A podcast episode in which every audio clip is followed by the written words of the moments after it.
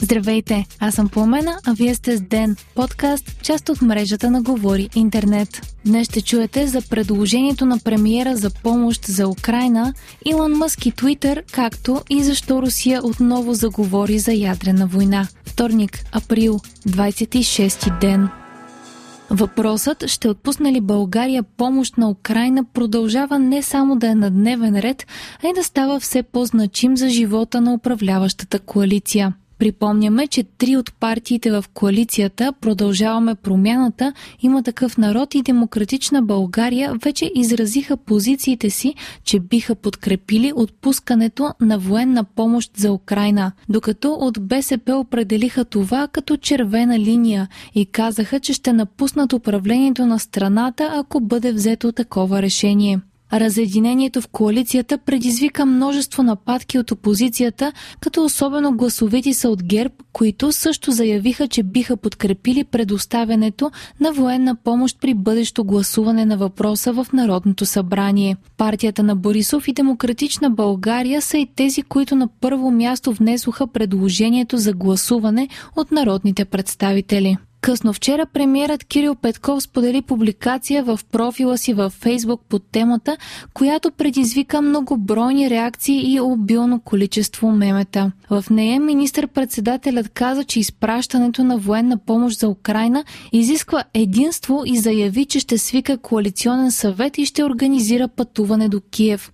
Петков написа също, че докато като граждани достигнем до политическият консенсус, че никой в Европа няма право да напада съседите си и да избива мирното население, можем да изберем да помогнем финансово на Украина за закупуване на боеприпаси. След това премиерът обяви, че открива публична кампания за набиране на финансов ресурс, който да бъде предоставен на правителството на Украина и призова всеки български гражданин, който иска да помогне на Украина, да дари една заплата. Кампанията на премиера предизвика бурни реакции в социалните медии и бе сравнена както с кампанията Българската коледа, така и с капачки за бъдеще.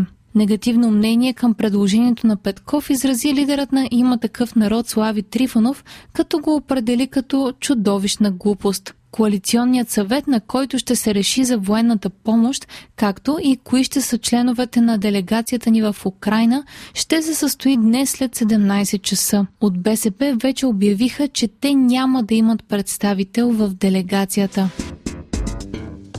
Днес започна и срещата на НАТО за Украина, която се провежда в базата Рамштайн Германия. От американска страна участват държавният секретар Антони Блинкен, както и министърът на отбраната Ллойд Остин. Присъстват представители на още 30 държави. Ще бъдат обсъдени доставките на оръжие за Украина и гаранциите за сигурността и в бъдеще. По време на срещата стана ясно, че Германия, която до сега не изпращаше тежко въоръжение на Киев, е готова да предостави 88 танка, както и обучение, поддръжка, резервни части и муниции на украинската армия.